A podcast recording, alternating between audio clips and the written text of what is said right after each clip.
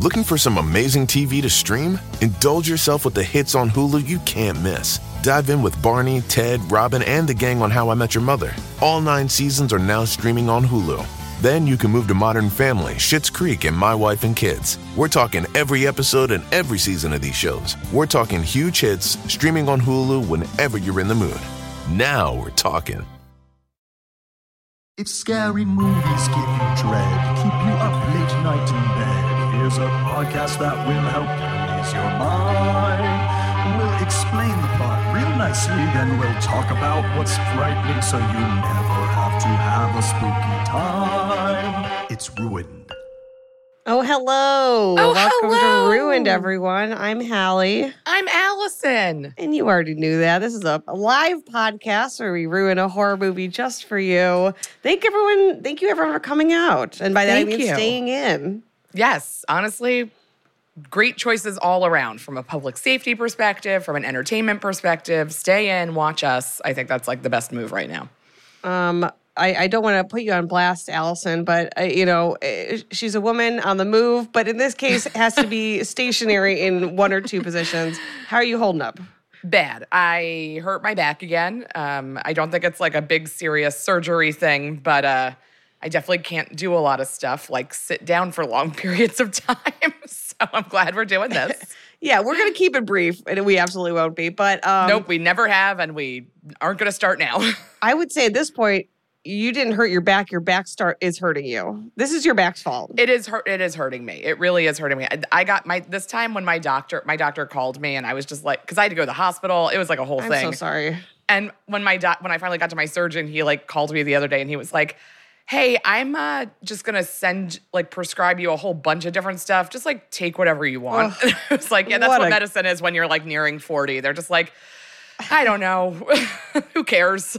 well, there's like where it's like, um, oh, also everyone says thank you from the chat. Everyone's saying they missed Alison and welcome back. I mean, it feels so Ugh. good to be back, but It's- also, also like I never left. This feels like uh, slipping into a warm bath.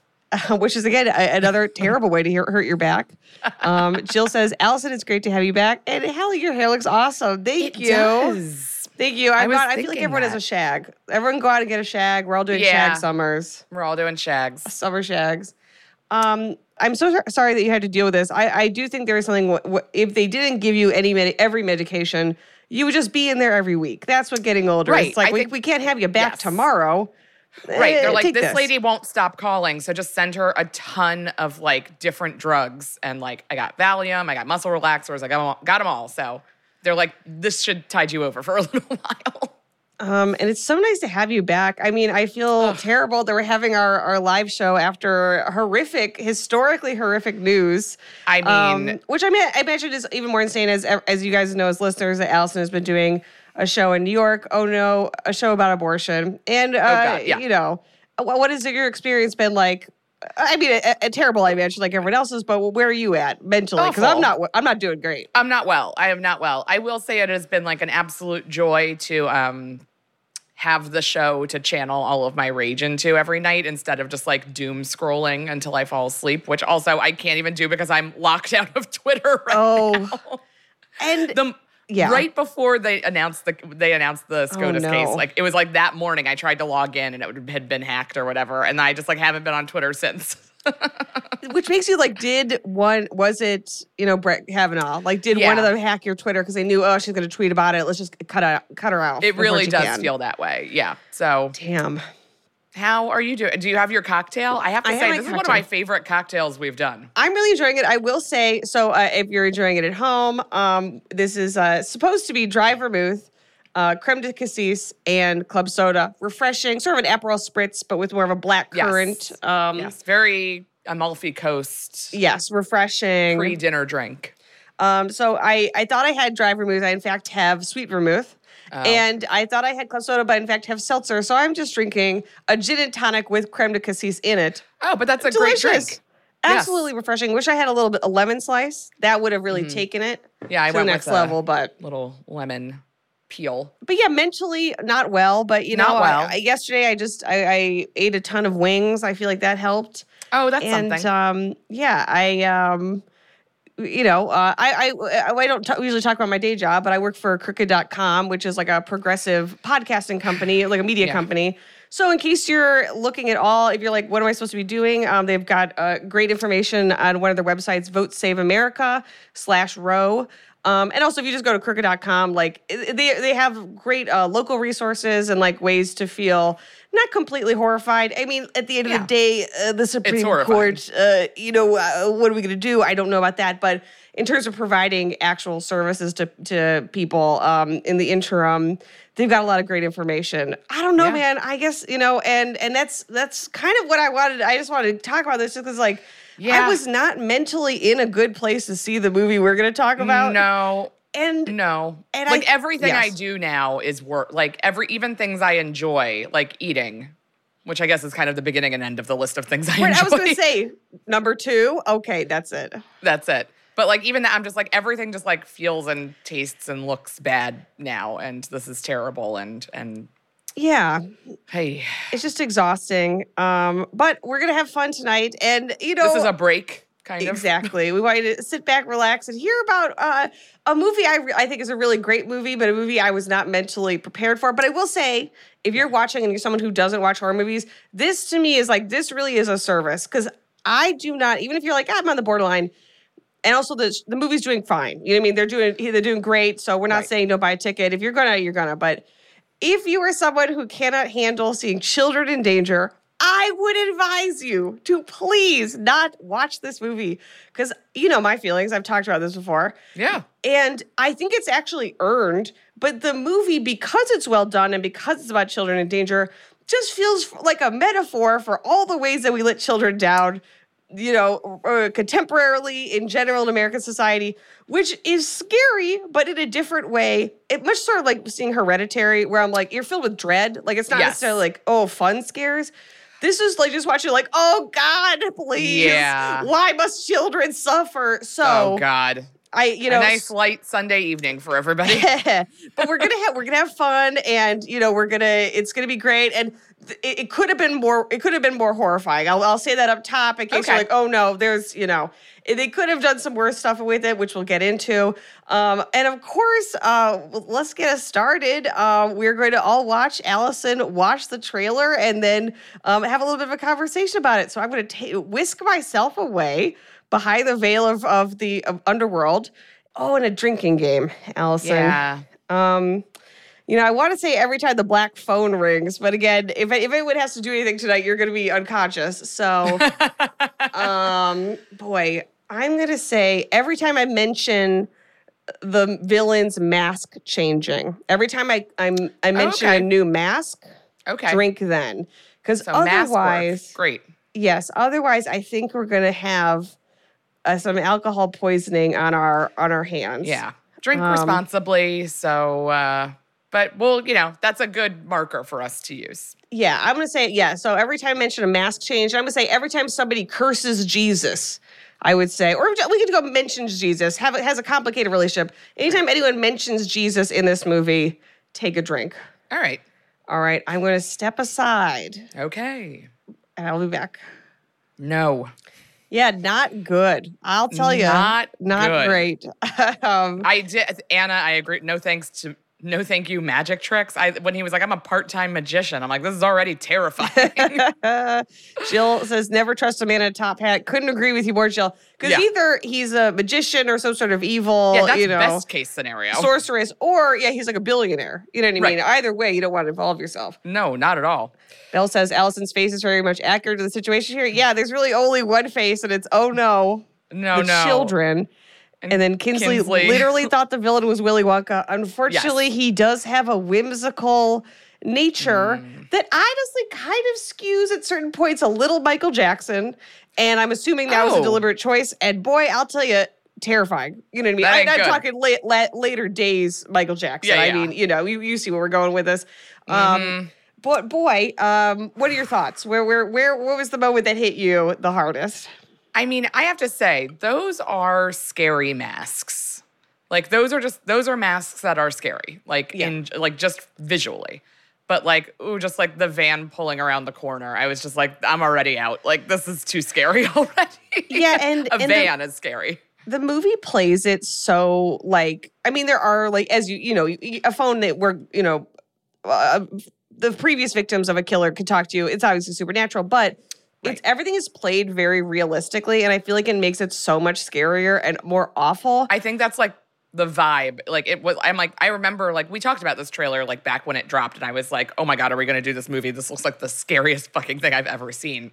And I think Yeah. it's because of all the realism and not the like ooh, it's spooky. There's like weird mist or like kind of it's just all like played so authentically that you're just like, "Oh, cool. Did this happen?" Like, ugh. Yeah, yeah, and it, it's clearly drawing from you know stories of children abduction. You know, I mean the van of it all. Yeah, yeah. You know, like the idea of like what realistically your, your your siblings would be going through is part of it. Um, and I will say, so we had talked about doing a couple different movies for the for Alison's first show back. We talked about doing Men. I'm gonna be honest, we'll do it for the pod. I I, I was disappointed. I thought Men was gonna be just uh, uh, knock my socks off Chaos. Yeah. it was fine. I, you know, we'll definitely do it. Um, and then we were gonna. I was uh, thinking of doing um, uh, David Cronenberg's Crimes of the Future, and I, it, it- which I really do enjoy as a movie, but uh, it, it, it opens with a child's death, and I thought, oh, that's too much. that's For not- some reason, I then said, let's do the Black Phone. The entire premise of which is a young boy gets kidnapped and has to escape his captor. Why did I think that would be any better? What is wrong with me? I mean, it's okay. We all make mistakes. Thank you, but it's gonna be great, and also It's going to be great. yeah, we're and it also like this is luckily we have a bunch of horror movies coming in the future. We're obviously going to go do Nope, you know, as Oh, our yeah. next one because that's coming out in July. But um, let us begin. Um, and of course, before we will, um, also we always like to take a baseline. Scary. How Okay. scary do you find the concept of having to um, rely on or ask the spirit realm for like practical, everyday, real help? I mean, not uh, very scary because they seem not helpful. Like it seems like maybe in this movie they are, and there's a lot of like specifics that they're able to throw out. But like I think about like if the spirit world existed and I had passed into that realm, I would be, I would immediately forget everything that existed on Earth because that's how, like, I don't know what I had for lunch today. Like, I don't yeah. know, like, like, I, so I, like, I wouldn't be a very helpful person in that scenario if it were reversed. So I can only imagine that Right. everybody would be like, oh, you can't just like walk through things. oh, that's weird. I forget. Anyway, that's what I would do. Like, And I think that makes sense because it's also like it's like the uh, uh, the sort of the question of if you went back in time, and it's like, oh, I would tell people about technology. It's like I can't explain how a cell phone works, so it's like, No. as a ghost, it's like, how do I get out of here? Like, oh, I don't know, I I didn't get out of here. Like the reason I'm a ghost is um I didn't do it, so I'll, I'll give you the information I have, but um right. after that, that's up to you, man. And um yeah, like I'm dead, so anything that requires not being right. dead, I or- didn't figure it out. yeah, I don't know. So, um, Chris, Kristen says the real question is: Does the top hat and Whimsy make the grabber a gay icon as well? I, only in as much as like Jeffrey Dahmer is a gay icon. I mean, I don't. I wouldn't say that. I, I think he is. Um, no, I don't think he makes the icon list. Um, I guess the question is: Does the? I mean, the Babadook. Hmm. And that's tough because then it's against the weeds. Like the Babadook did technically make someone kill a dog. And um, spoiler, of course, for the Babadook. So no, I'm gonna say it doesn't deserve to be an icon. Um, and um, yes, thank you, Sabrina. In, in, in quotes underneath, she said, uh, "Because the Babadook has a top hat, it is a gay icon." Thank you. Yes, we. Um, no, I don't think this person deserves it whatsoever. Um, and yeah, I, I, I'm happy to leave it at that. And again, Babadook, I guess maybe there's a little more removed because he is a an entity, a supernatural person. Unfortunately, this is just Ethan Hawke. This is just some guy. Yeah, just a guy. who in you know lives in your town, and that it's Also, again like- so terrifying. Good for Ethan Hawke. I feel like I haven't seen him in anything in a long time, and this feels like such a departure from the kinds of roles that he has played. So Like, and so that's interest, fun. Interestingly, so the um, the director is Scott Derrickson and is co-written by Derrickson and Robert C. Robert Cargill. And they, of course, were the duo behind Sinister from 2012, which we did on the pod, which also stars Ethan Hawke. Oh, he So I was in gotta- that. Oh, okay. Yeah, so I gotta imagine. Oh, okay. You know, we we need someone. These the villain. like- we're gonna yeah. call up Ethan Hawke. Um, and also, this is um, based on a 2004 short story of the same name by Joe Hill, who of course is the son of Stephen King. And I I know Jo- Joe Hill is his own entity and is his own writer. This to me is such a Stephen King story. Like it's like small town. Like even the phrasing is like you know he has sort of these folksy little phrases.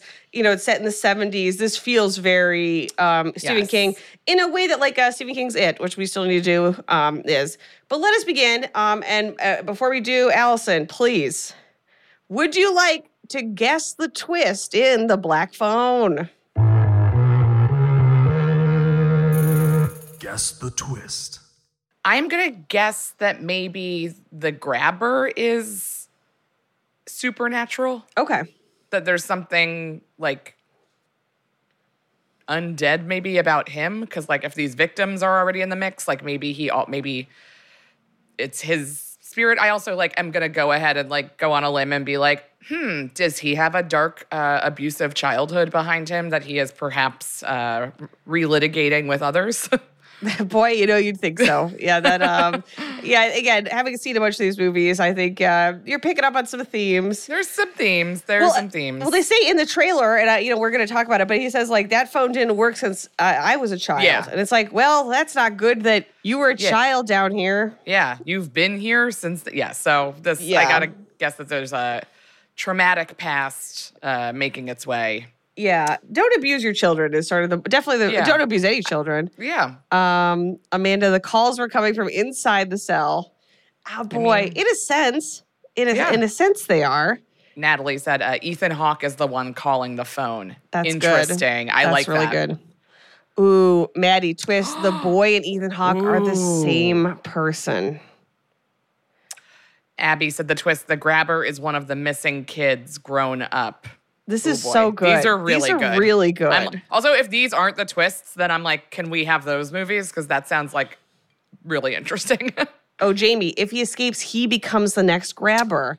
I like that. We're setting up stakes. Or, you know, like if Yeah. he stays, maybe that's the the ultimately the the cosmically right thing to do. yes. All right. Well, time to find out. So let us begin ruining the black phone. We open in, you know, uh, suburban paradise, 1978, North Denver, at a children's baseball game, and it's summertime, and kids are here from all over town to watch the, you know, the the two titans of um, children's baseball, Little League. Yeah. Little League. And I'm again, I'm not good at ages. I'm gonna say these kids are in middle school. I'm gonna say seventh grade. It, and I, if I'm wrong, right. I apologize. But I that think seems right to me yes. from looking at that. they're definitely not high school, but I, they're definitely older than fifth grade. So I think you know six to eight seems like a reasonable thing. I'm gonna say our our main character we're about to meet. We're, I'm gonna say seventh grade, and we'll we'll go from there. Um, I I also could be wrong. They could be I four. mean, I it's none of my It business. does. We can't figure that out. So we meet our protagonist, Finney Blake, and he's pitching against a uh, sort of the star player from the other team, Bruce Yamada. Um, and of course, that's how baseball works. So, you know, two teams and uh, everything. And uh, we see in the stands that Finney's younger sister, Gwen, is watching. They're very close in age. So I'm going to say she's in sixth grade. So again, uh, both in middle school, but clearly children. You know what I mean? These are not kids with their like learner's permit. Um, and she's watching as well as Finney's crush, this girl Donna, and of course Finney's like the pressure is on. He's pitching. You know, it, he his you know this girl he likes is watching. He throws two excellent strikes. Again, don't know anything about sports, but in his final throw, Bruce knocks it out of the park, full home run, knocks it over the fence, winning the game, and everyone cheers for Bruce.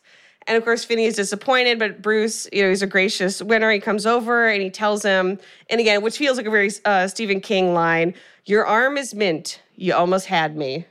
And they sort of like shake hands and have like Very a nice Stephen moment. King. Yeah.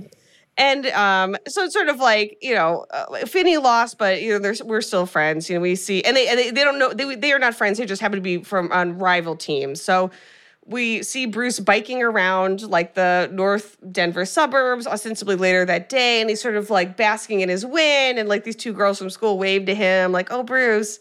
And meanwhile, Finn Finney is on the baseball diamond, and he's launching a rocket like sort of like you like launching yourself and then it has a parachute that comes down.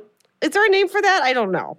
But Oh, he's sort of Yeah. like something you would get I- in like a kit that you like launch yourself. Yes, I know exactly what you're talking about, but uh, I don't think And- that's a name. And I was trying to figure out like what rocket it would have been, like if it's like what what, What rocket are year- we nodding yeah. to? And I guess there were so many Apollo launches, so I'm gonna say maybe it's here like an Apollo like kid. space thing. Yeah. Yeah, you know space. And uh, Bruce sees it. He's far enough away, but he sees the parachute down, and everything is right in the world, and like we're having such a great time. And then Alison, we see a black van pull out in front of Bruce's bike, and we cut to the the credit montage for the black phone. And in the montage, which is terrifying, and it, it- it's very reminiscent of this sinister opening credits, if you remember, with those very grainy um, home videos Oh, um, yeah. from that movie of uh, horrible things happening to different families. This is sort of like the different um, missing children's posters going up over time. Oh so this God. is Okay. this is something that is affecting this this area over what seems like to be about two years. Like it seems like it doesn't seem longer than that, but like I'm also like that's not like a week. pretty Yeah. exactly. That's a Like, lot. That's a lot of kids. So we catch up with Finney and Gwen, and they're getting ready for school. So the implication is like that was like July. Now it's September, October. Everyone has coats on. And you know, uh, you think that uh, children being abducted is bad guys? Well, unfortunately, as if that wasn't bad enough, Finn and Gwen's Finney and Gwen's father is an abusive alcoholic. So it's like you can't win Yeah. for trying. You're trying to have a normal life and not get grabbed off the street. Right. Your dad is a, a, a You're not dirtbag. safe at home. Yeah. And we learn more about him. Obviously, he's going through a lot of trauma. The mother is not there. We will find out why. It's a very traumatic reason. Uh, clearly, Cool. he, he is like collapsed into alcoholism and he's taking it out on his children, who again are babies. You know, like they're not like, okay, we're getting out of the house. They are there. They're going to be there for a long time. And he's clearly like putting vodka in his coffee and he's snapping at Finney, like when he slurps his cereal. And Gwen sort of drops the the door of the bread box and he glares at her. And we don't know anything about the mother. Okay. But the one terrible, the silver lining of living in this hellscape is that Gwen and Finney are very close. So they're like actually friends. Oh, yeah. And um, so they kind of have each other to rely on, which is really nice. That's good. And um, as they, well, and again, this is also like, is this what 1978 was like? I don't know. but don't I'm going to take it as as gospel truth. And so they're walking to school. All the other kids are walking to school, and they stop and they see that uh, Mr. Yamada has put up new missing posters. So we are seeing Bruce's missing poster. So Bruce. It's months later. Bruce is not going to come back. Brucey. But again, your parents would never stop looking. They would never stop. Of course. you know. Yes. Um, but they don't have time to really dwell on that because all the kids are running past them to gather around a fight, and everyone's shouting, "Fight! Fight! Fight!" Did kids ever fight in your high school, Alison? I can really only remember like one actual like huge fight where people were like gathered around. Yeah, it it wasn't like a regular thing. Like it Mm-hmm. was definitely like the kind of thing where like I think over the four years that I or wh- whenever whenever I was in school, like there were probably a few over time, but it wasn't like it was like an event if it happened. It wasn't like kids are constantly getting into big fights and everybody's looking at it. Yeah. Um, Gabriel says abusive alcoholic father is a square on the Stephen King bingo card. Absolutely, an abusive alcoholic father who's have to is going to have to learn a lesson, okay, about Oh. his children. Um, and Bill says so. It's like a cross between antlers and arrested development, abusive parents and unwelcome magicians. Oh God, Cassie said the mother sells carabiners Cassie, maybe with she, Neil Prescott. maybe she's selling them up in heaven to the angels, okay? Because uh, I mean, maybe angels. There's probably a lot of like you know they have to go different Repelling altitudes. and- Yeah, yeah, we don't know how angels work. Um, at least I don't. I don't. Um, so they all run over to gather around. Also, sorry, I keep putting my hair up. It's as I turn the AC off, the temperature in this room is skyrocketing. yes. So I'm, in just a- gonna be yeah. sweating, and you know we're all we're all gonna have a good time. Um, so they run over to the fight, and it's this big guy Moose that every he's sort of like the school bully. Everyone hates Sure. this guy, and he's picked on a smaller but clearly scrappier kid named Ro- Robin Ari- Ariano. So everyone's like, oh, well, Moose is going to win. He's like, you know, he's maybe he's in eighth grade, but like he's the biggest kid in school. Robin just kicks this kid's ass, gets him on the ground, and starts punching Moose in the face until blood is like pouring out of his mouth. And that's another thing is this movie has a lot of children fighting each other in a way where I was like, I guess there was such more of a tolerance of like, well, nobody's like following these kids. Like nobody's like checking up on them. Right. You know, like the parents. I guess that's like what happened. Yeah. Yeah, like I know okay, we're all snowflakes now, but like the idea of like having to like have your child punch someone in their mouth until they're bleeding is like, I you know, someone should be checking in on the kids. That's the moral of this movie. needs- someone check in on the kids. Somebody check in. Um, and everyone's like cheering, like, yeah, get him, because everyone hates Moose because he's like this notorious bully. And um, Finney's really disturbed by it. And Finney's sort of this more like sensitive, like science, math type of person. And he pulls Gwen away, even though Gwen's like, hell yeah, I want blood. And they keep walking to school. And Gwen's like, you know, Robin is the toughest kid in school after Pinball Vance Hopper got taken. So sort of the guy who used to be Okay. the the toughest kid in school has already been abducted the year previous. He's like, if he's Christ. taken that kid, I- he's gonna be snatched up all these kids. Also, like, if all these kids were like disappearing, I would move. Also, or like walk your kid to school. Pick your like you'd think if this has been going on for months, and we find out that they're uh, Years? Bruce I was mean- Bruce was the fifth kid in seemingly about two years to be taken. Somebody, uh, uh, just everyone pick a day. Everyone Yeah. on the block. You you in the morning. You walk all the kids to school. Yes. What are we Right. doing? Right. I yes. It's absolutely insane. and they have dubbed the person who takes the kids everyone just refers to it as the grabber so like they don't know who it is they, they don't know information but it's like of course it becomes like this like urban legend or whatever Yeah. and finney tells gwen like i don't want you to say that name around me and gwen's like that's just a rumor like he the rumor is if you say the the grabber he will come and get you and Finley's Okay. like, I don't believe that. I, I, I'm- I just don't want to say it. It's like obviously he believes that he they're all still children. yes. Right. Yes. Um, so Finney goes to the bathroom at school. Um, and again, even that's hell. So these three bullies start to like sort of harass him, like, you can't be in here. This is our bathroom. Luckily, Robin, the kid who won the fight, comes in to literally wash Moose's blood off his knuckles. Chill. And he tells Cool the bullies, school activity. I know. I was like, again, where are the teachers for God's Yeah, sake? where are all the adults? Kids Uh, getting grabbed is like only one uh, in ten of the problems Right. these kids have. Yes. Exactly. And he tells them, if you fuck with Finney, I you're fucking with me, and I will fight all of you. You know I don't give a shit. Oh. And so the other bullies leave. So Finney and Robin have struck up a friendship because Finney is helping Robin. He's like failing math, and Finney is basically being his tutor.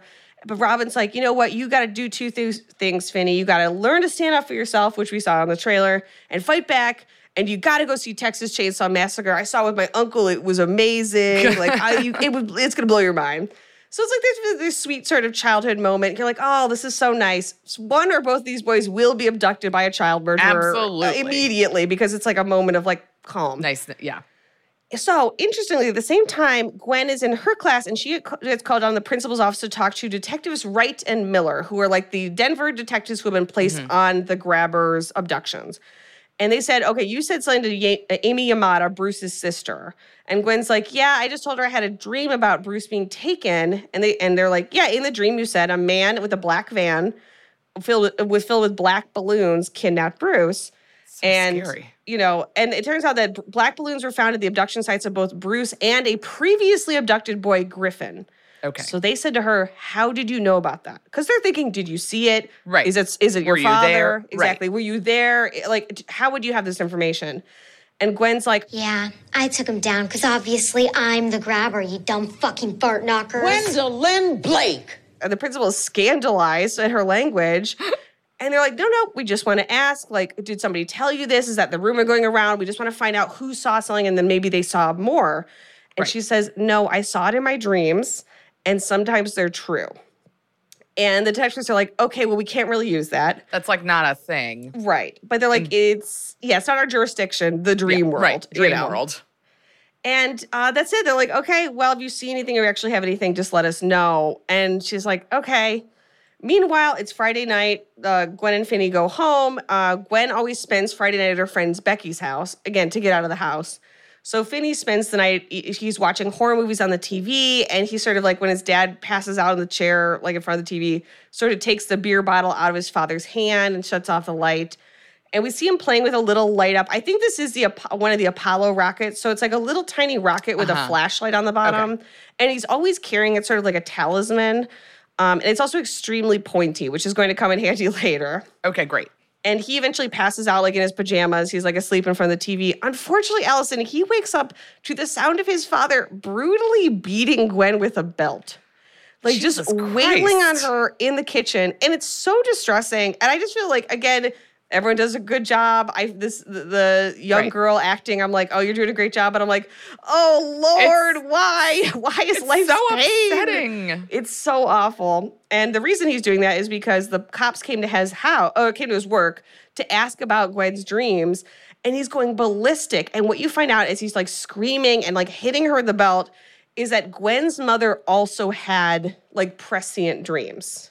She has sort of inherited this Oh. thing, and he's like, that is not real. And he makes her say over and over again, my dreams are just dreams, while she's sobbing. And during this fight, she sort of like takes his bottle of vodka and throws it on the ground, and he's just like going nuts on her. And he basically like says like, "You are not your mother. I don't want you to ever talk to anybody about these dreams ever again." And Finney, of course, is watching but can't really intervene. And so at the, you know he sends them to go watch Saturday morning cartoons Sure. while like Finney is like silent with rage and Gwen's just sobbing. And it's like, oh Lord, and things are only gonna get worse. This is only that we're only coming to the end of the first act Yeah. Oh God, it's Alison. so dark. we see Robin, the toughest kid in school, riding his bike to like the, the drugstore or whatever, and he cuts through a, like a basically like the parking lot behind a store, so like behind the grocery store, Mm-hmm. Yeah, so there's yeah. no one there. And in the distance, we see a man get out of a black van. Robin has been abducted. My God? So, does Denver? Come on, how many kids do you have? Right. You're not gonna have any t- kids left. Again, move. Yeah. So that night, Finney and Gwen, their dad gets a call, and then we see like all the parents and the cops sort of organizing a search of the woods. Even though it's, he's obviously not in the woods, It's like, guys. you know what? You know what happened. Like, yeah. right? Yeah, like you know, he didn't just wander away. Um, Lindy says someone needs to check on the King family. Like, are they okay? I think we know they aren't. I think we're pretty No. sure. No way. And um, Um, Maddie said, I want the dad to get grabbed. He sucks. Fully agree. Yeah, he's gonna get emotionally grabbed at least. We, he's gonna his soul will get grabbed up, which is what, what, what you need, you know. Okay, great. So that night, Finney asked Gwen, "Could you try to dream about Robin? Like, try to see if you can see if he's still alive or whatever." And Gwen's like, "I'm not supposed to do that or like talk about that." Yeah. But he's like, "Just do it for me." And so she sets up at her, in her room like in a little al- altar, which you see like Yeah. uh, in front of a dollhouse. So she's got like a little cross, a New Testament, a Virgin Mary card. And she basically was like prays to Jesus, like, please give me a dream, please give me any information, like Finney's friend is missing. And her dad like comes by and she has to like scurry to bed and be like, I, I wasn't asking Jesus to send me like omens, you know? And and because of course he would be furious. Unfortunately, now that Robin is gone, the bullies just go absolutely hog wild on Finney. Like, like the reason they weren't fucking with him was that Robin was there, and Robin has now been snatched. So they, you see, before school one day, they chase Finney down, get him on the ground, and then are just kicking him in the ribs. Cool. And Gwen tries to intervene, and she picks up a huge rock and hits one of the bullies in the head, and he's just like gushing blood and um, you know tries to attack the other bullies but of course she's a, a much smaller than them they get her on the ground and she gets kicked in the face to the point where her mouth is full of blood and there's this very poignant scene where like you have the bully bleeding and then gwen and she just goes and like sits next to him like against the fence and it's like yeah they're still children. You know what i mean? Like it's almost like they sit down like this is a game but they don't know like why they're playing or like you know what I mean? Again like Yes. nobody's here for the children. And honestly I almost cried during that because I'm like oh Lord Aw. please someone help them? Life is ho- so These horrible. poor kids, this whole town full of kids Yeah. are just abandoned by everybody. so in class of course Finney is covered in like cuts and bruises from like his brutal beating he got from these bullies and the teacher's like okay we're gonna pick lab partners and everyone runs away and nobody is sitting with Finney so not only did he get his ass kicked but he's alone until Donna, his crush, comes over and she sits with him and she's like, Those guys are assholes. Because like everybody saw and knew that Yeah, he yeah. got his ass kicked. They're like, Those guys are assholes. And I think it's really cool that your sister like is your real friend. Because like my brother would not get kicked to the face for me, you know, and, and, and that makes him feel good. Like, okay, all right. Yeah. At least Donna's Yeah, on my yes. side. And he's gonna ride that wave, um, unfortunately, uh, for about a couple hours, Alison, because it's Friday again, which means that Gwen is going to Becky's house, which means Finney is walking the rest of the way home by himself. And well, you already saw in the trailer how that goes. And as he does, he sees a man step out from behind a black van, which says like abracadabra, like uh, on the side. And he drops his groceries. And like what we all know, we, from you know, we did Silence of the Lambs with the wonderful Right. Josh Gondelman. If somebody asks you to help them, and that help has to take place near a van, Don't, Don't help do people with vans. yeah, I'll tell you that right now. Don't help somebody with a van. It's not worth it. And um, of course, uh, uh, you know, and this was the era of like stranger danger, like we're you know sort of Yes, totally. This was like kids' face on a milk carton times. Yes, awful. And so it's like kind of like I guess like you know wasn't necessarily you wouldn't think anything of it. That being said, you saw the trailer. Ethan Hawke's character, who you only know as the grabber, Right. has white face makeup, a top hat, a red short sleeve turtleneck, Yeah. and a button down black short sleeve shirt. Yes. If you saw that guy walking around, you'd be like, Yeah. I don't know. Let's keep eyes on him. Like maybe if he was on stage at like an Alice Cooper concert because it's 1978, Right. I'd allow it. Right. you don't see people like that just walking around, even No. back then. That was No. not, yeah. So of course, Finney's a good person. He doesn't know this, so he goes and he tries to help the guy, and the guy's like, "Oh, thanks so much. Uh, do you want to see a magic trick?" And he opens the back of the door, and Finney looks inside, and he sees it's full full of black balloons. And in that moment of being distracted, the grabber sort of grabs the balloons to sort of disguise what he's doing, and then pushes um, Finney like between him and the balloons, and sprays an aerosol directly in Finney's face. Oh, so And we- knocking him out. Yeah, and we don't know what it is. I'm like, is it aerosolized like um, roofies? Like I guess chlorophyll or, or chloroform. Chlorophyll. chloroform. And so it's in in his mouth that he's passing out, but also in his eyes. So even his vision is blurry as see he's what's like, going on. yeah. And they throws him in the back of the uh, van, but not before Finney is able to use the tip of the Apollo rocket to like scratch him. Okay. And um, unfortunately, this just makes the grabber angrier. Yeah. Alison, the next thing Finney remembers, he's waking up in uh, a basement, which has been turned into sort of a cell. Yes. It has a bare mattress and a tiny window, which again we see covered Yeah. with a heavy metal grate. And just to flesh out, so like we have the main room, and then there's a little hallway to a bathroom, but it's not even a bathroom. It's just a toilet, and then like um, the grabber has put some like rolled up rugs that he's like doesn't want to use like in the room. It's not a real bathroom, which to me implies that he built it for this purpose. Because if you just had a bathroom, you'd have a sink, you'd have a shower, Right. there'd We would be have all the things. it's just a toilet and it's like that sucks so bad and and i think maybe uh, which we're sort of going to discuss it a little bit is that the grabber pol- did not himself build this this was already existing when the grabber Oh, right, was a right, child yes. Um, so unfortunately, Finney wakes up, and Finney's smart. He's like immediately like, uh, "Let me go. I will not tell anybody." Yeah. But the grabber sort of steps out of the doorway, and he has that horrific white devil mask on. Where It's do you like- even buy that? I think he made it. I think he That he spent his time. That sucks so bad. That sucks. Because yeah, it's not like a, oh I went to Party City type of thing, and it's Right. 1978. You know what I mean? Like, Right. but this guy crafted the mask, and what's even crazier is like he crafted it so the top is its one piece, and then he could swap out the bottom. So there's one with like a big smile, there's one with no mouth, and then the worst one is there's one with a frown. Um, also take a take a drink because I brought up the mask. Oh yeah. Oh, also, and take a drink because we brought up Jesus earlier. I'm sorry about that. Oh that. yeah, for the at the altar. Sorry, I'm gonna be better about that. I remember now. Um, yeah, it just sucks. And so sometimes you see him just wearing the bottom of the mask, and the the point of it on paper is that you don't he doesn't see who it is. But the thing of it is, He already he just saw his exactly. face. So it's clearly because this guy likes us. He wants to be this demon that is like terrorizing Yes. this young boy, and that sucks. And That sucks. yes, it, it a no lot of good. stuff in this movie just sucks. And this time with the mask, it, the bottom of it has no mouth at all. So we could hear him speaking. He has eye it's- holes, but there's no oh mouth. Oh, no. And he tells Finney, Don't worry, I'm not going to hurt you. I'll let you go eventually. And Finney already knows that's bullshit because he knows about garbage. Bruce and about the Right. other kids. But the grabber's like kind of disturbed. He's like, Something's come, comes, uh, something has come up. I have to go back upstairs. Again, Finney's smart. He's like, Is somebody up there? I will scream. Like thinking, like, okay, did somebody just show up? Like, is it the cops or is it just somebody from this, you know, this guy, whatever? And Grabber says, No, I soundproof this. You can scream all you want. He won't hurt, hear you. And Finney says, He? And the grabber is already like, "Uh, uh, You're not getting out of here. But the grabber, I think, because um, as we'll find out, somebody is in his home, he is sort of off his game with Finney. Okay. And that's going to put him on his back foot a lot more than with the other kids. Okay, good. And Finney is going to be able One to use that. Exactly. He's a real smart guy. So he immediately clocks like there must be somebody upstairs and I will figure out how to like communicate with them. Um, so uh, in the main room, we have again the window. We have a uh, mattress with a, a metal frame that's bolted to the floor, so you can't even move the bed. Like it's bolted down. Mm-hmm. Yeah, yeah, yeah. And of course, a black phone. And Finney runs over there, and the line's been cut. And the grabber said, "I've heard it ring, but not since I was a kid." Again, implying he was a kid down here. Yes. But he's like, I think it must be the static electricity or something making it go off because there's when I pick it up, there's never anybody there.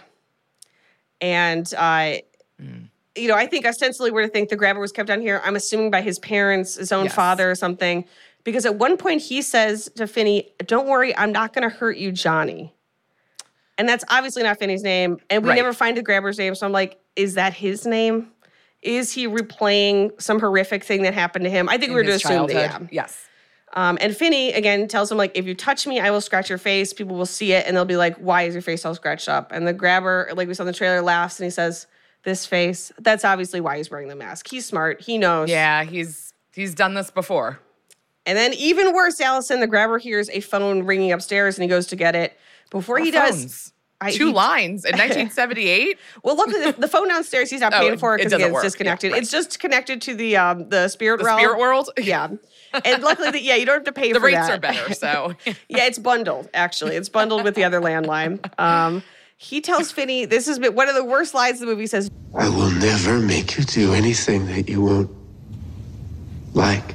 and that's like the specter of abuse, like rape that's over the movie. And I just want to reassure everyone, we do not get into any of that. I, Okay, that good. is obviously like the terror part of the terror of it, but we don't. We will not be doing like that's the Good, thing that we're gonna have to good, good, discuss. good, and I think that good. that was a the only way you could possibly make this movie is to not do that because like Yes. it's horrible enough as you it can't. is. You can't. to yes to even like imply in any tasteful way you can't it would just be like this is uh, we're watching something so horrific Yes. why am i buying a ticket No. um meanwhile of course gwen's over at becky's house and Right, she gets a call right. from her dad she runs home and of course finds out finney has been grabbed and i'm like this is why you have to let your daughter have her dreams about the future Yes. do not punish her let her experience They the dreams helpful.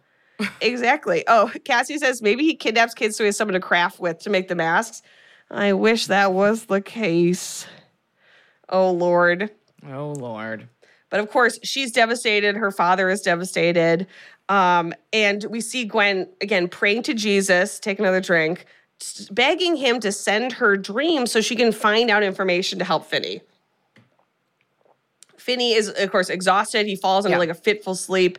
And when he wakes up in the morning, he sees the phone. The phone looks like it's breathing, like it keeps expanding and exhaling. But I think Okay. because he was drugged, Finney yeah, thinks like, yeah, delu- yeah, like not delusional. yeah, like word we're I'm thinking of? hallucinating or yeah, yeah. some visual hallucination. And he says out loud, sort of to himself, like, stop it. And the grabber says, stop what? Alison, the grabber is just squatting in the room, watching Jesus Finney sleep Christ. for all night for all we, you know, Right. we know. And this time the mask is different. He just has the bottom of the mask. Again, sorry, I should have just done it with the mask because we're gonna be drinking nonstop. It's just the bottom of a big smile. And you see his long, stringy hair. And Ugh. and Finney's like, um, I need food. If you're gonna keep me here, I need food. That was going to be my next question. Exactly. What's happening food wise? And he's like, oh, I, I, my whole day's off. Like, also the grabber's constantly bitching, like, oh, I'm every everything's all fucked up. My day's all fucked up. Like, I'll bring it down later. And Finney says, if you weren't bringing me food, why did you even come down here? And the grabber says, just to look at you. I just wanted to look at you. It's like, oh no. So he goes back upstairs. Are And- I are all of the kids who have been abducted boys? All boys. Okay. Yes, they're all boys and they're all like middle school age. Yeah. Um, yeah, pretty much. So probably again recreating Exactly. time yes. in the grabber's life specifically. Yeah, I, I I think so. And um Finney again, he's like, I gotta come up with a fucking plan, or this guy. Like, I know what's gonna happen. I you know I I I knew Robin as a friend. I knew Bruce a little bit from baseball. I knew the first guy who got kidnapped because Yeah. he was like sort of this tough guy that everyone knew. You know, but he's trying to like go around the room like there's nothing there except for the phone. He goes to the toilet. We have some rolled up rugs, but there's not even a sink. You know what I mean? Like he's not coming up with a lot. He goes to the window, but it's covered in the metal grate and it's super high. So like, the ceilings are very high. He cannot jump up to the um, window frame. He cannot grab it. So, and he's telling himself, Robin was here. And if Robin couldn't survive, I'm not going to be able to survive because Robin Right. was this tough guy. Yes. And I'm just like this wiener. Weeky, weekly little, yeah. But then, Alison, the black phone starts to ring. And I'm going to ask you this right now. Alison, what would you do if you were in this situation? What would you do? I'd answer the phone. You gotta. You gotta. And also, like, it's not like he had, it's not like the grabber expressly was like, don't answer the phone. Like, he was just Right. like, oh, it hasn't rung in a while. Like, I haven't heard it ring or whatever. It's just like, okay, so that's not like against his like bizarre set of rules that you're living under. He will get Um, more frustrated with the phone of, uh, over time. Yes, of course. But yes, as of right now, also, um, Sushi says, it must be really frustrating if you're a spirit, you're trying to call a millennial and they're too anxious to pick up. You're right, this wouldn't work. Truly, least- this had to happen in the 70s before people, uh, you know, Exactly. were too scared of phone calls because most of them were um, about consolidating your student loans. Yeah, or a poll. Like, yeah. Yeah. Um, but yes, thank you. If you're in the chat, please uh, let us know uh, what you would do. Of course, Yes. Amy says answer it. Amber The says the Alison Alison special. And and I do this does unfortunately see like a situation, but I It would say the problem with this is what would you even do it with? How would you even do it? Does he still have the? Uh, Oh, you're he The does. Apollo He has a little Apollo rocket, and he sort of puts it on top of the phone because he has. There's no other place to put anything, so he sort of puts it Yeah. on top of the black phone at a certain point. Yeah, I mean, I think like it's just it feels very inescapable in a way that like some films we get to this point and it's like there's some solutions here, but like this one, it's like I don't know, you're locked in a cell that a crazy guy is keeping you in, and you're a child. Like Yeah. there's just not a lot of exits. oh boy. Lindy says I would never answer, which I also completely understand. I also really understand that. Yes. Uh, Katie says roll me up and what? Roll myself up in one of the rugs. Okay. Okay. Uh, Belle said, I would be scared uh, the phone would lick me like a Nightmare on Elm Street. Yeah. Valid. Very valid concern. So of course, Finney answers the phone, and you would. Meg says I'd rip the toilet out and flood the place. Chaotic. Chaotic? Question mark. I like that. Because at least it was it would be something you know what i mean at least you're like Right. i'm i'm doing even if it's not going to necessarily be helpful i'm fuck fuck this guy you know i Yes, mean he right. has to I'm not going to make this toilet easy for him. exactly yeah so i think that i i support that Imagine bold, naturally aged Tillamook cheddar slices melting over a burger, eating thick cut cheddar shreds straight from the bag. it's nice to dream about cheese for a bit. Tillamook cheddar, extraordinary dairy. Looking for some amazing TV to stream? Indulge yourself with the hits on Hulu you can't miss. Dive in with Barney, Ted, Robin, and the gang on How I Met Your Mother. All nine seasons are now streaming on Hulu. Then you can move to Modern Family, Schitt's Creek, and My Wife and Kids. We're talking every episode and every season of these shows. We're talking huge hits streaming on Hulu whenever you're in the mood. Now we're talking. Finney answers the phone, and Alison, it's the voice of a boy. But when Finney asks, like, who is this? The voice doesn't know what his name is. And at one point, you know, doesn't know what his own name is or doesn't know what Finney's name is. doesn't know what his own name is. Okay. And and basically he tells Finney, you know, our names are the first things we lose. And Finney says, When would you lose your name? And the voice tells him, You know when. So it's like, okay, when you die, when, you're you die. killed, you start to lose these personal aspects of yourself. But he and and Finney's trying to like ask him questions like maybe you're Bruce, maybe you're um, you know, Robin, like trying to figure out like and and the only thing he does remember is well, he has one phrase and he remembers meeting Finney and he tells Finney, I remember you, your arm is mint. You almost had me. It is Bruce. I know. I'm literally like crying, Crying? hearing this. I'm like, Lord, why? Why give us children and then to have horrible things like this? But um, so it is Bruce, and Finney's like, "Oh my God, you're Bruce!" And as soon as he tells the voice, the voice is like, "I am Bruce." Like I remember now. And fortunately, Bruce has a tip for for Finney. He says the tile in the hallway, like leading to the bathroom, is loose, and underneath it, it's just dirt. And I think if you dig into it, um, you know, he's like, if you could start digging, maybe you could get out. But I ran out of time, so I couldn't dig down and then out, which is also like, of course you couldn't. Like, Yeah, no down and- human like, could. no. And Finney said, "Do- "Will I have enough time?" But then Bruce is gone, and it's like, "Yeah, Bruce, thanks for you're, you're coming up with whatever you can, but then fuck yeah, it." hel- uh, a little Yeah. helpful. Also, that tile being loose, can't you just like use the tile and like smash it over the grabber's head at some point? Well, I think that's what Finney may have been thinking, but he goes up and it's just like soft, like linoleum tile. Oh, but so he pulls like it up and he's like, Slate. Yeah, uh, yes, exactly. But then uh, um, Finney pulls it up and he's like, fuck it. And so he just starts digging because he's like, all right, a ghost told me to dig. I'm gonna start digging. You know, I'm gonna like just Yeah. do it. And then as instead of leaving a pile of dirt to like clue the um the grabber in, he just starts flushing it down the toilet. And I did think, as somebody who lives in California, I'm like, the water bill in this child serial killer's murder dungeon is gonna be off the chain. you know, like it's gonna be off the charts. Like he's gonna get a call from the Water Conservancy Board and be like, "What are you doing?" Um, Stop, stop it. but when he's so exhausted he can't stop, Finney takes one of the rolled up car like rugs and he throws it over the pit that he's digging, so the grabber doesn't see that he's making progress. And luckily, the grabber's not really like interested in any other part of the room, so it's Right. kind of like a secret area that he's not going to be going in. Meanwhile, at school, which we saw in the trailer, the principal holds an assembly and tells everyone Finney's missing, and everyone turns to stare at Gwen oh, Gwen. who again it's like now has to be alone with their dad to like try to figure Oh, this out. I know. Like they're both captives at this point. Yeah. But luckily Jesus or uh, you know any part of the universe whoever we think is responsible does send Gwen dreams. And then she dreams a dream of Bruce. And I literally cried in the movie theater. I saw this twice. And I saw it both times. It's the saddest part of the fucking movie. It's a montage of Bruce's life, including when Bruce is a baby and Bruce's parents like are taking care of Bruce. And then they're playing catch with him as a toddler with like a wiffle bat. And then Bruce growing up, going to school, and then running the bases. And I'm just like, oh. And the last thing in the montage is, of course, the grabber abducting Bruce off of his bike. Okay. And luckily, at the end of the dream, Gwen sees the grabber holding balloons and he's standing in front of a brick house with a black door and like a gnarled tree. Because it's like, uh, all Yeah, the trees are gnarled. yeah, right.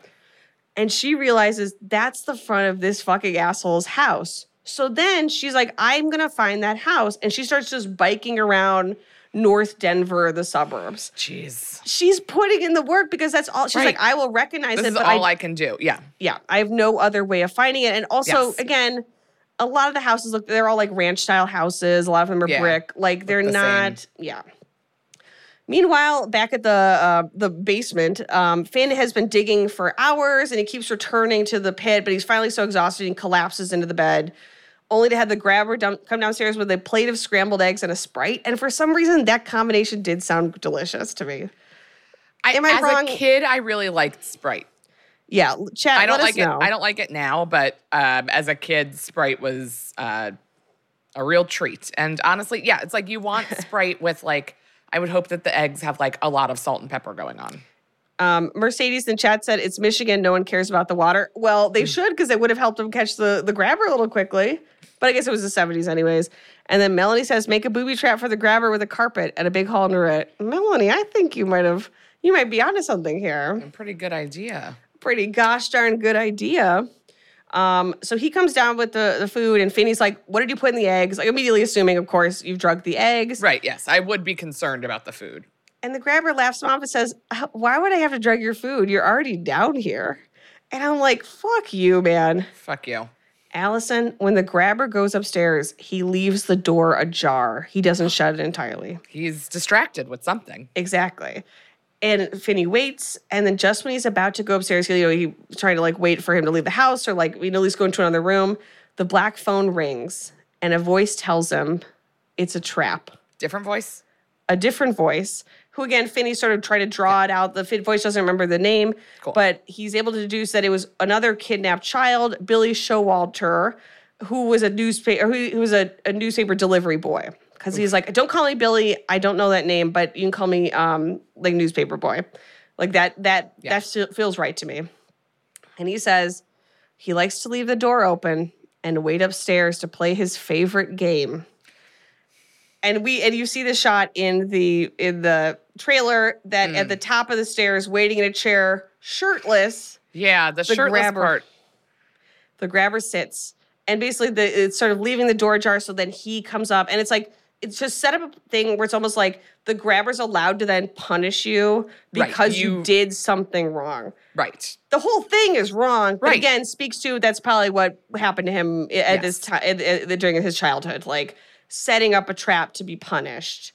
And in this this case, Billy shows up as like we see his ghost. We didn't see Bruce's ghost, but we see. I don't know if it was like he was the more recent. I don't know exactly why, but um, we see um, Billy show up, and we see him. It's sort of like this grayscale ghost like image of him with like bright red black blood like sla- like stabs Cool. and slashes which is also terrifying it's like oh god you got to get stabbed and slashed after all Jesus, this Right. It's like you have to like just like at least make it kind of a quick and painless end. yeah i mean i guess if you're already going to go this whole hog you're not right. gonna You're like, I'm doing all of point. it. He's doing the most. And also, while the grabber sits upstairs in his shirt, his mask has a frown on it. And it's so much worse than the smile. I don't know why, but I'm going to tell No, you. that's really awful. Alison, Finney starts heading up the stairs. And I don't know whether he's like, I just have to see for myself, or I, I he needs to have a minute. He can't let this be true. Yeah. But thank God he does not go all the way up. He retreats down into the basement. Would you And go up the stairs? Yes, of course I would. I, I would absolutely. I, I would be so blinded by the Yes. I'd be like possibility. an opportunity. Yeah. yeah. Would you go upstairs? Yeah. And and thankfully, again, if a ghost told me not to, I would like to think I would listen to the ghost. But I know, knowing myself, I would absolutely, Just make try and make a run for it. yeah, walk up into absolute mayhem. But Billy tells him, um, which again we saw in the trailer, there's a cable that he found in the basement, and he kind of hid it in a crack at the at the base of the wall. So uh, Finney t- gets the cable out, and he's like, "I'm gonna lasso it to the metal grate over the window." And so I'm going to pull myself up and see if I can maybe open the window to shout out of it, you know, figure Yes. out something. And the cable's sort of a stiff metal cable, and he can't lasso it through the grate. So he gets one of, again, the rolled up carpets or the rolled Mm. up rugs. This is a huge mistake. The grabber must be really off his game. He left all of these rolled up rugs. Right. Why? I, yeah, exactly. It's like you're redoing your house, What are your you burger doing? house. Like, Right. you- yeah. And so he uses the rug. He sort of like threads the cable into the rug, and then it comes out the top because it's like stiff enough that he could push it through the rug. He's able to Mm-hmm. loop it into the grate, and he starts pulling himself out the wall to, you know, escape. Of course, it jerks the grate out. It hits him as he falls. And now he literally has no way of getting up to the window. The metal Mm. grate is gone. He cannot reach the lip of the min- window. Again, it feels like a moment of total defeat. We're back at square Yes. one. Fortunately, Gwen again is having her dreams and she sees poor Billy playing with his dog and, of course, delivering newspapers and then being snatched by the grabber during his paper route. And Gwen's like, all right, I'm gonna do something I don't wanna do, which is go talk to my dad about this. Because I, I, you know, so she goes talk to her dad, who of course is like drinking, and she's Yeah. like, Can I talk to you about something? And you promise you won't be mad. And he says, Of course, yes. And she says, It's about my dreams. And he's like, Oh God, the one thing. You know, obviously You and gonna be these mad no matter what. right, yeah. yeah. And the dad tells Gwen, you know, your mother was a wonderful woman and I loved her very much, but she also thought her dreams meant something. And her dreams told her to do terrible things. And eventually she took her own life. And I just don't want that for you. Oh I don't want to have this ruin your life. Okay. And Gwen's like, well, again, I'm 11 or 12. You know, I'm Right. like, I'm doing I the don't best know I can. to deal with that. I have I'm having dreams about all these kidnapped kids. And she says, What if my dreams can help find Finney? And to the father's credit, while the, he does absolutely still suck, he starts driving her around the suburbs of Denver looking Okay. for the house. Okay. Is it in the night? Yes. Is he obviously drunk? Yes. But Yeah. it is at it's least not great, but Yeah. it's something. it is a step and I agree I also appreciate in at no point in the relationship is it like we forgive you for being a piece of shit. It's sort of like he is allowed to like find piece of his, um, his humanity. Yeah. But it's not like actually it's totally fine that you beat me horribly with a belt. You know what I mean for something that I can't control. Yeah.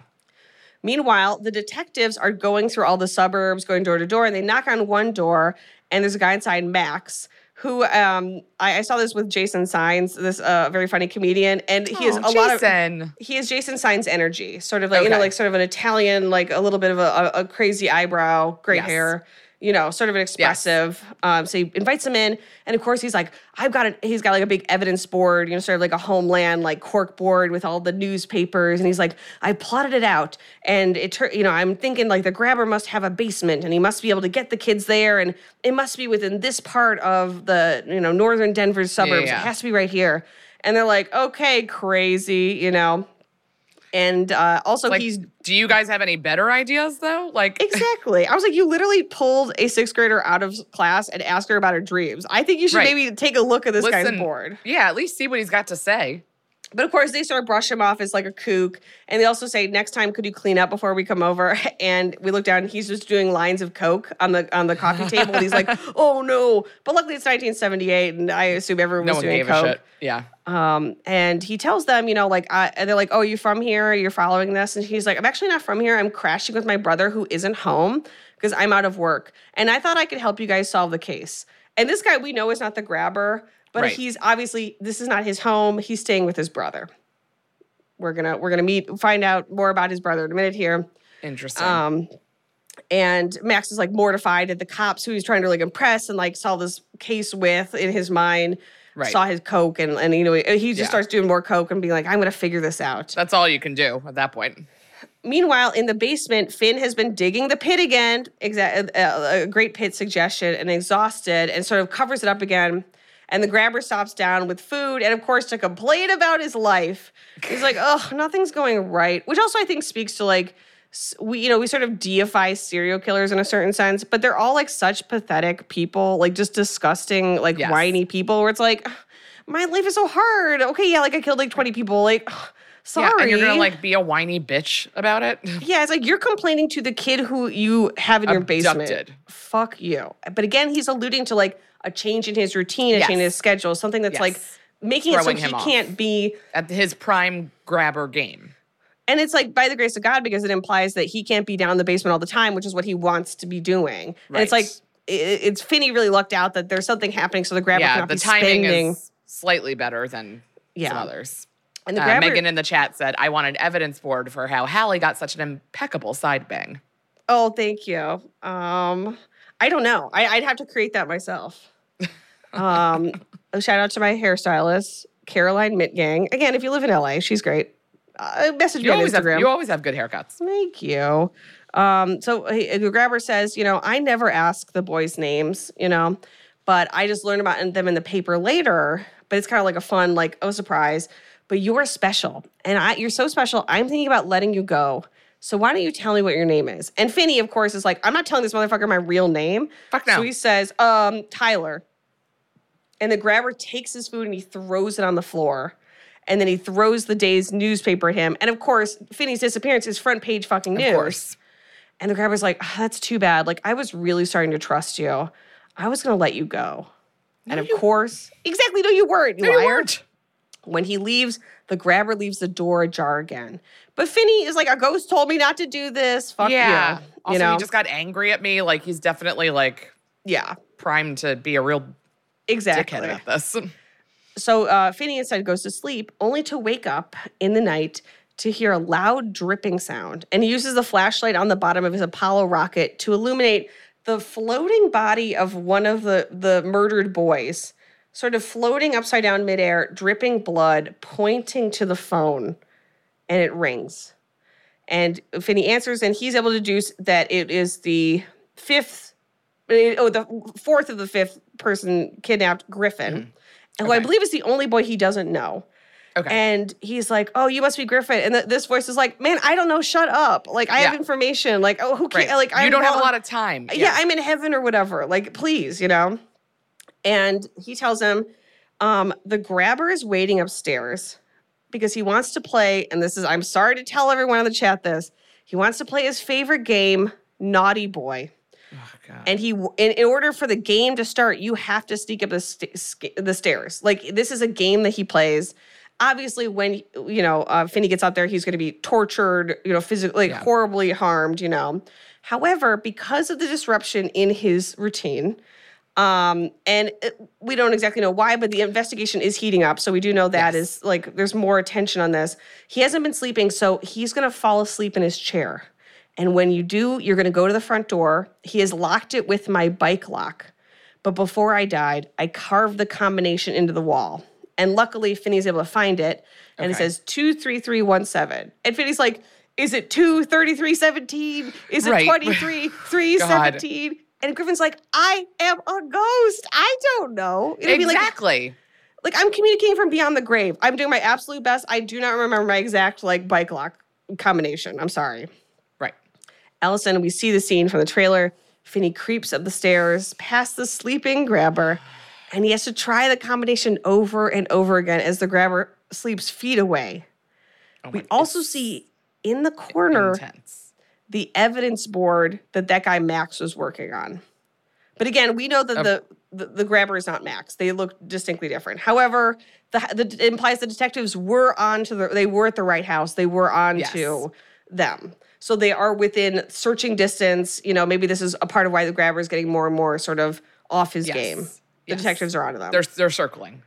Alison Finney finally figures out the right combination, but when he pulls open the lock and makes like that, like of course a metallic like click, Click, sound, the grabber wakes up and the grabber's dog, this big Rottweiler, and I don't even know it's a Rottweiler, a a dog? gigantic dog, named Samson, goes crazy in the other room.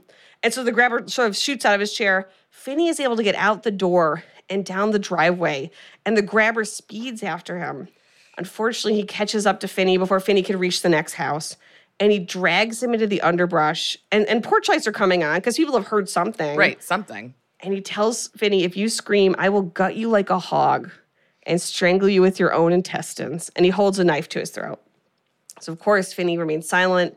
And then slowly, one by one, the porch lights start going off. And the next thing you know, the grabber's throwing Finney, uh, Finney down into the, onto his mattress and storming back upstairs and like locks the door behind him to make sure. And but as the um, the grabber's going back upstairs, we hear a man's voice say, "What was all that noise?" And the grab we hear the grabber reply, "It was just Samson. I took him out. Go back to bed, Max." So Max, Max is isn't the brother. exactly. So he's staying with his brother. His brother is the grabber. Yes.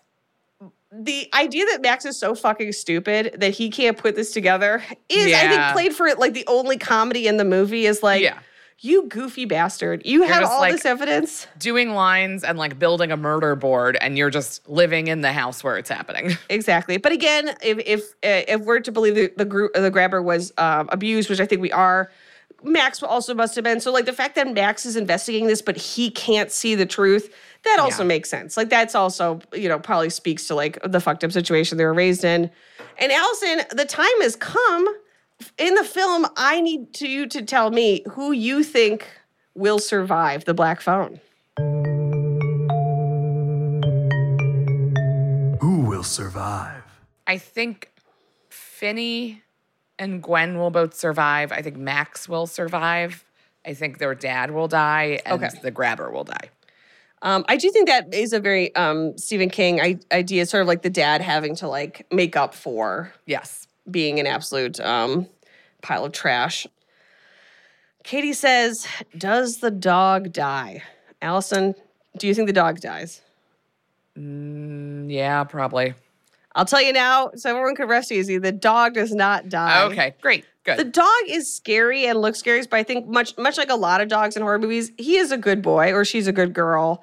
The dog's the dog's just there to be a dog. Yeah. You know, it's intimidating, but not. It there doesn't seem to be a lot of implication. The dog is like trained to like Mm-hmm. attack or anything. Abby thinks that Max is about to die and Finney and Gwen will survive. I like that too. I mean, I could see that. Um, uh, I don't know how to pronounce this, but E K S Z. he- I hope Samson survives. He could be a good boy owned by a bad person. I think that's what we're supposed to think. Yes. Um, and everyone hopes Finney survives. Obviously, he has, he has done everything these ghosts have told him. Yes. Like for God's sake, you know. Oh yeah, uh, Mercedes says, uh, literally, this kid makes such a fucking mess. It shows how distracted the grabber was.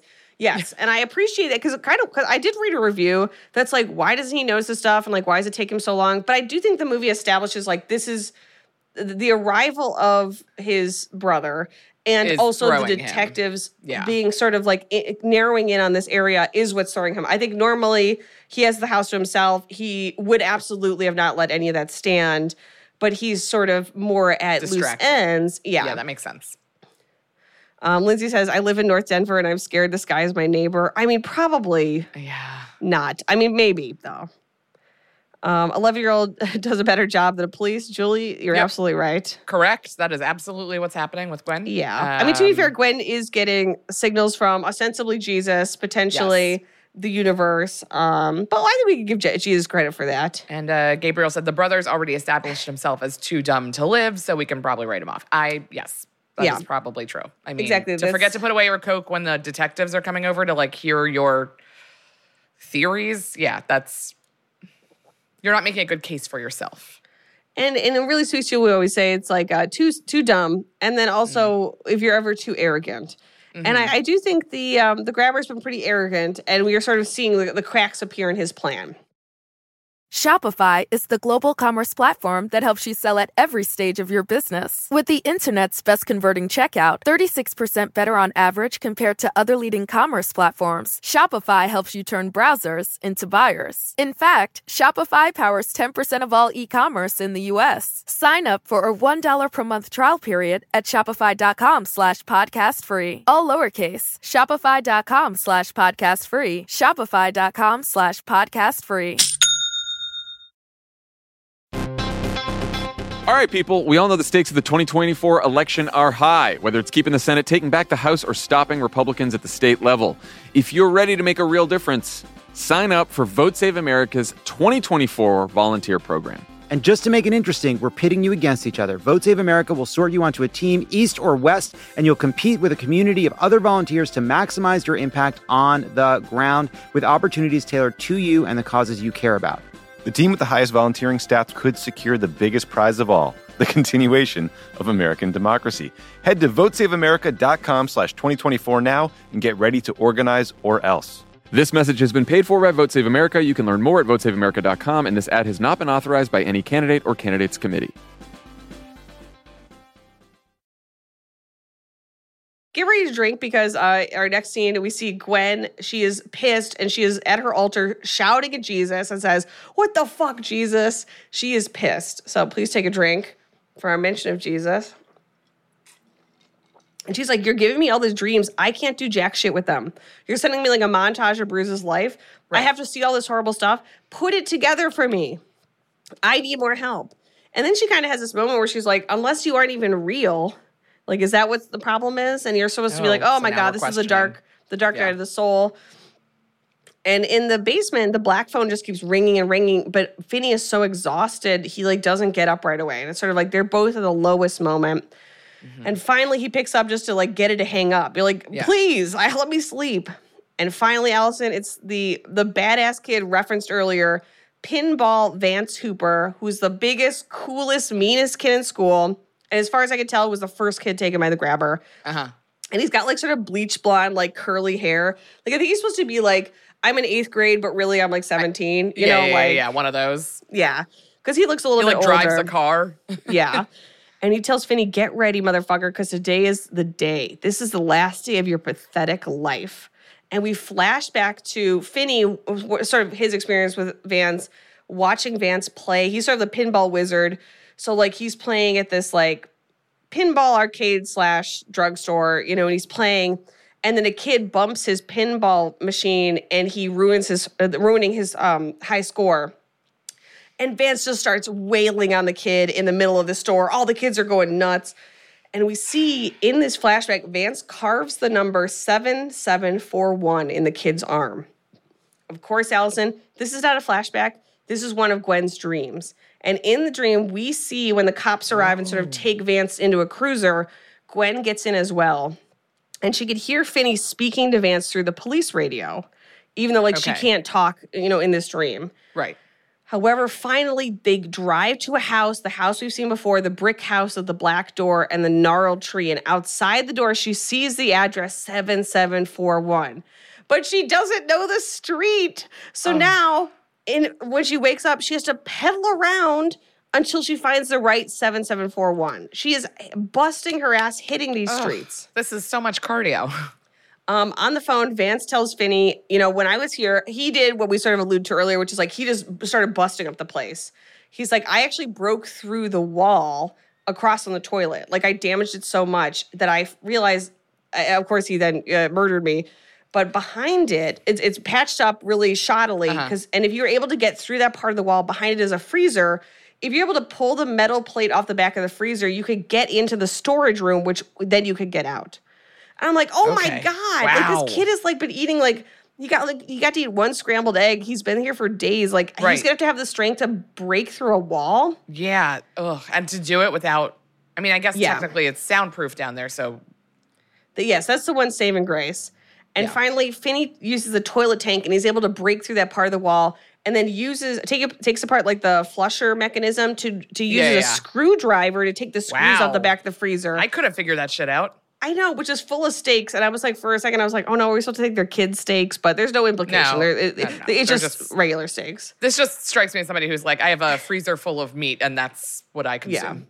And also, I'm like, what is this guy's job that he could just afford all these steaks? But Yeah. we don't, we never find out. Yeah. So he's almost there, but then he cannot open the door from the inside.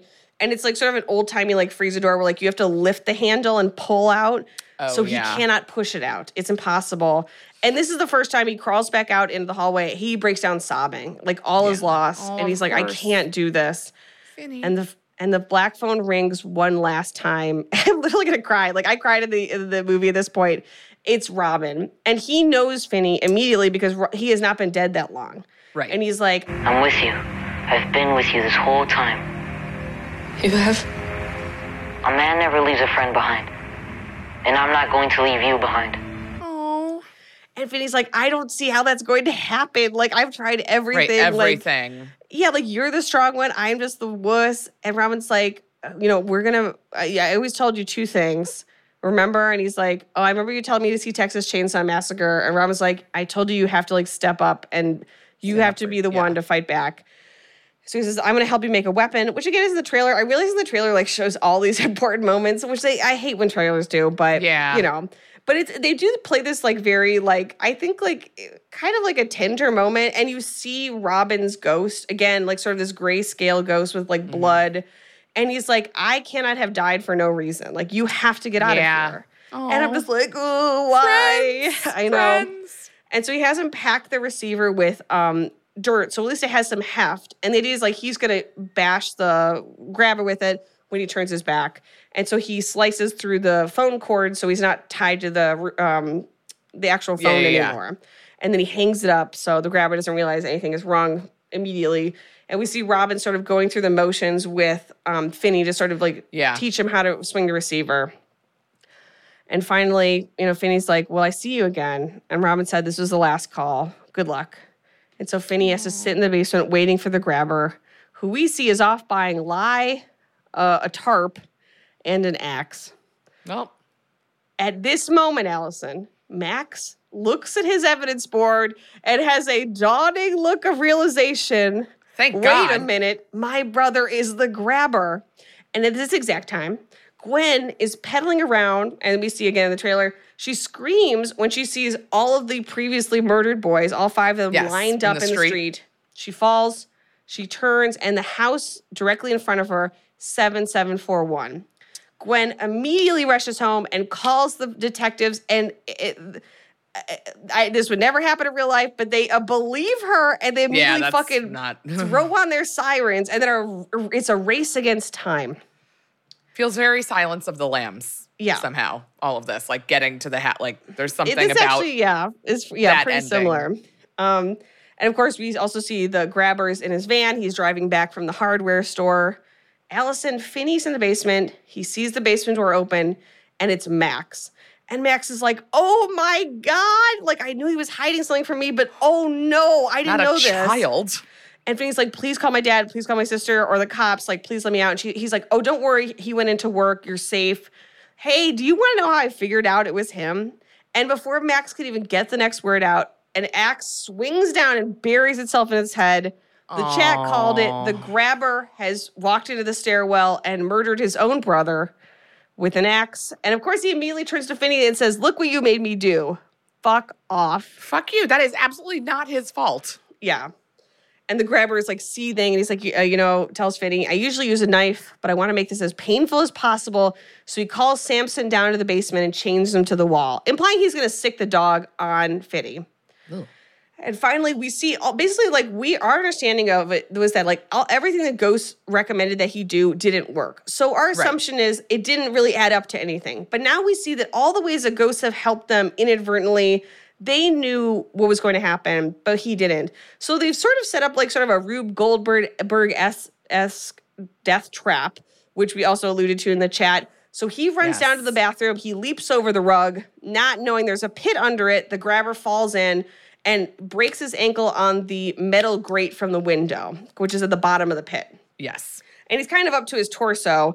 And then Finney just starts bashing him in the face with a phone and then strangles him with a phone cord. And as he does, he holds the receiver to the grabber's ear, and all of the ghosts start like taunting him with a variation on something they told Finney. Like we hear Vance say, Today's the, the day, motherfucker, the last day of your pathetic little life.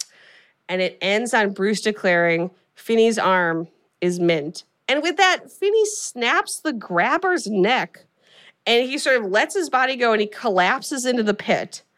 And then, fortunately, to get past Samson, who is very much alive, he grabs this now thawed out steak from the freezer and he throws it to the dog.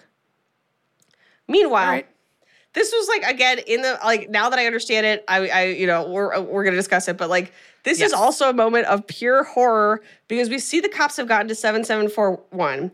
They're searching the house. We see the evidence board. They know they've been here before. There's no one there until they see the basement door. And Alison, when they descend the stairs, there is no basement cell. Instead, there is a dirt floor with five graves and one empty grave standing open.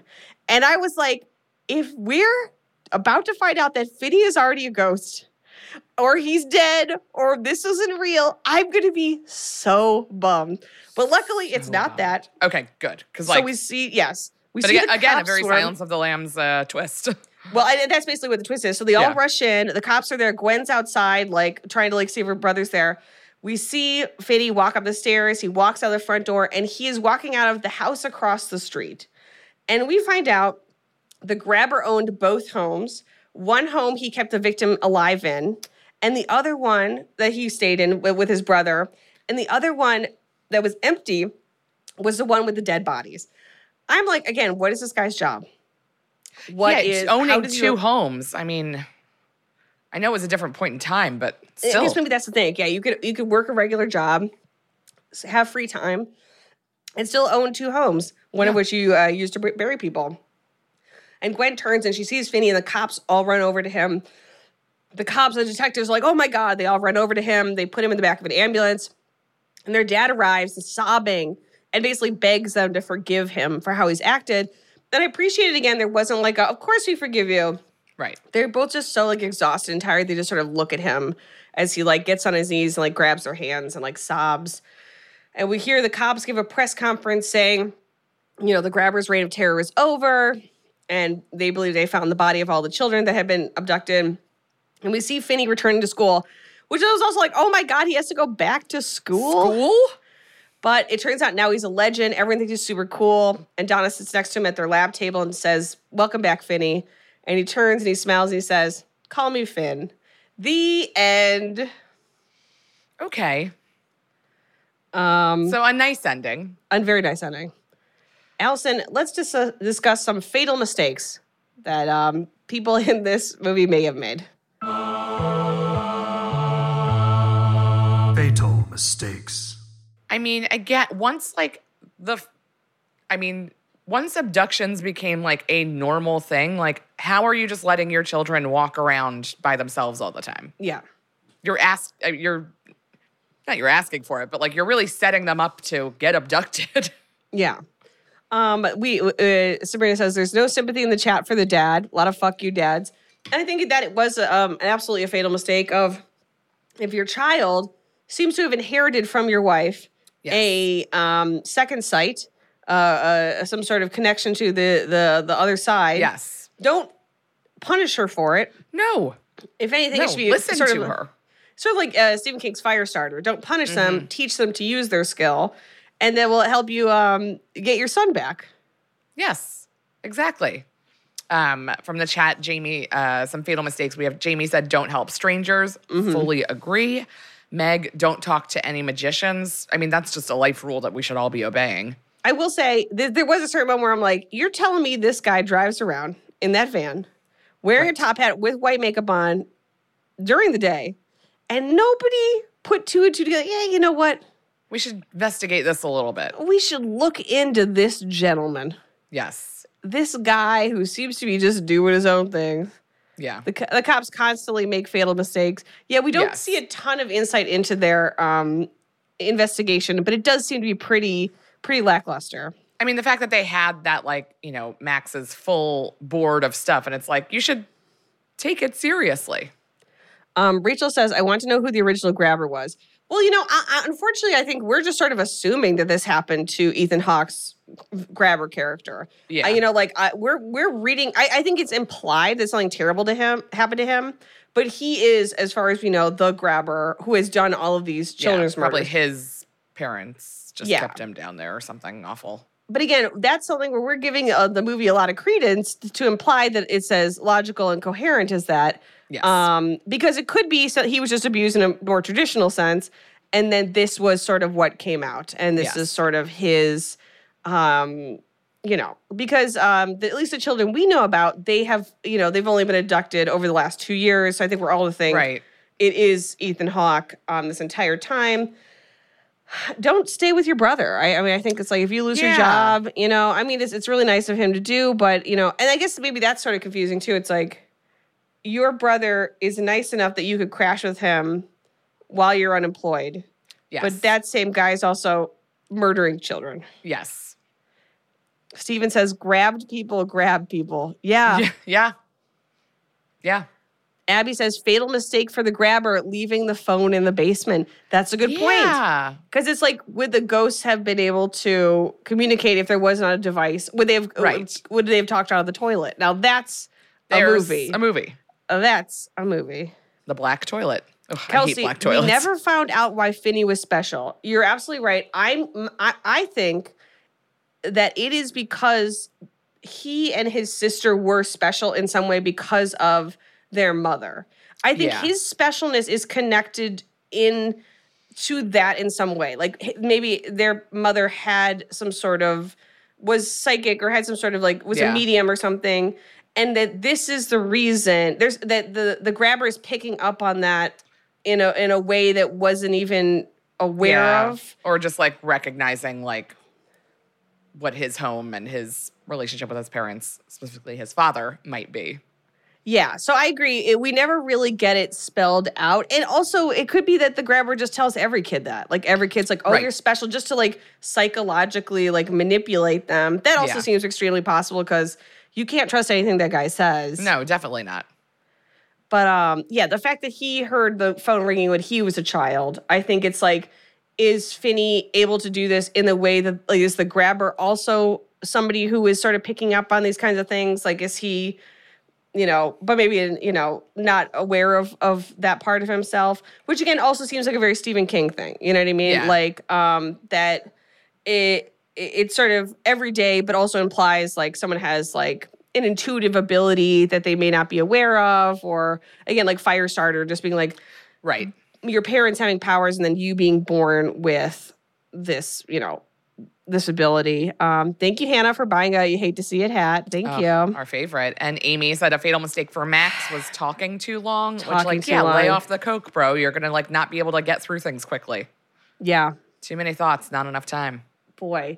And, you know, I think this is not a fatal mistake, but a question to you, Alison. If you had a sibling, or let's just even a friend, would you not think it's weird that they owned two homes across from one another? Yes. Because the end implies the fact that Max knows enough to go into the basement of the other house implies that he knows it's knew- his brother's house. Right. So it's like also, house- why were they staying together? Like, Yes, why wasn't he just staying in that house? Yeah, wouldn't you been like, hey, I'd I be like, why aren't I two in homes? The yeah. empty house. Like, why am I in this house with you? That's a great question because it looks like both of them are furnished. You know, like it doesn't Right. look like oh, just Right, like standing it's, open. like, I'm empty gonna or something. redo it or something. Yeah, that's a great, a great point. But he was preoccupied with um, everybody in 1978's drug of choice.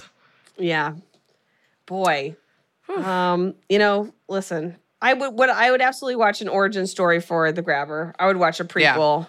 Yeah, you for sure. a 50s version of this. Ugh, you know that's Oy. that's not going to be good. No. Um, and then I think we're I think we're it's it's time. I think uh, we have to t- take it to the spooky scale. Alison, where would you rate the black phone on the spooky scale?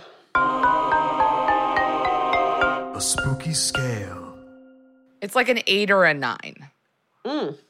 Like I think I think because it's all played so realistic that even though it's like spirit stuff, which I think usually brings things down a couple pegs for me, um, and for that like it's all and also like the yeah like the the spirit stuff is part of it, but it's not part of the immediate danger. Yeah. Like all of the actual danger is Mm-hmm. real and therefore like could happen, which always makes things scarier. So plus those masks suck. Yeah, the masks are terrifying. And I do agree, it's like if anything, like the supernatural element is actually only helpful. It only helps Gwen. It might be hard to deal with. And like the ghosts only helped. They were only trying to do their best, which I think is like a fun play on, you know, so many horror movies of like assuming spirits would be malevolent or like confused in a hostile way. And it's like, no, these ghosts were doing the absolute best. They were showing up.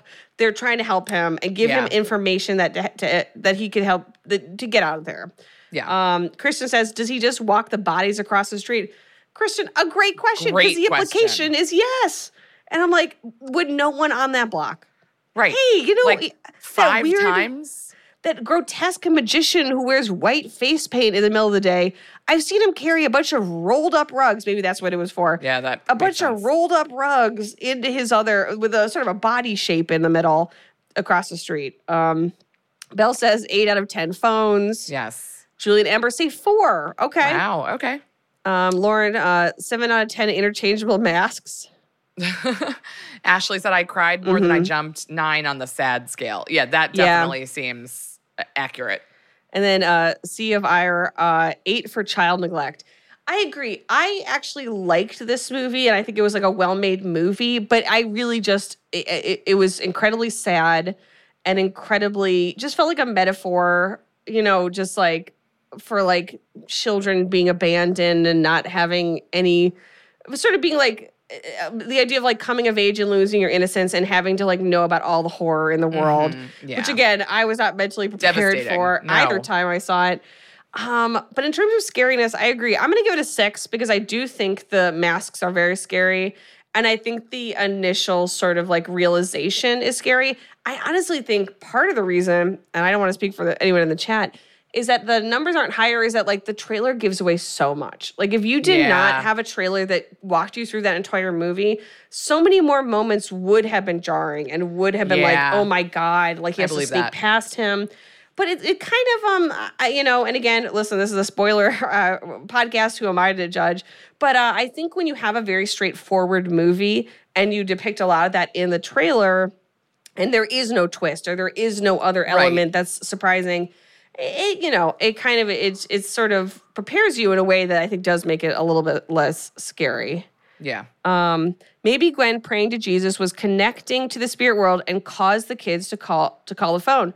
That would make sense too. Yeah, I'll take it. Because the grabber implies that like when if phone rang for him, when he answered it, no one was there. Like it wasn't really a call. Right. So it wasn't like he was getting calls from the spirit world. And I'm assuming that's because like spirit world knows he's a serial killer, you know. Right. But then it's like if, if you heard it as a, a, a kid, you know, that's that's also sad. But um, yeah, I, I'm gonna give uh, I'll give Jesus credit for that, and let's let's all drink one last time for Jesus. Yeah. One for Jesus. I think if Jesus could do that, he absolutely would. If Jesus could get ghosts to call a, a kid on the phone to help them get out of the situation, he would. Again, I don't. Um, much like Gwen says when she first asked Jesus, she says, "I don't know the rules, and I, I don't know the rules either about what Jesus can and cannot do from Yeah. from the beyond." But um, guys, um, we hope you really enjoyed this, and Yeah. It's good to be Uh, back. yeah, it's so good to have you, Alison. It's just you know, it's been a time. I I miss you too. And thank you again for joining us. Yeah, this was a delight. This felt great, and we're, we'll have another live show coming up. Well, guys, thank you so much for um, watching. We love you very much. Yes. And um, until next time, until next month. We must or, ask or I guess, yeah, next Yeah, the live next show. But month, yeah. Tuesday, you know, obviously we'll we'll Yes. talk to you And uh, always uh, through the black phone. Please keep it spooky. We love you. We love you. Ruined is a Radio Point production with executive producers Alex Bach, Sabrina Fonfetter, and Houston Snyder. Recorded and edited by Kat Iosa.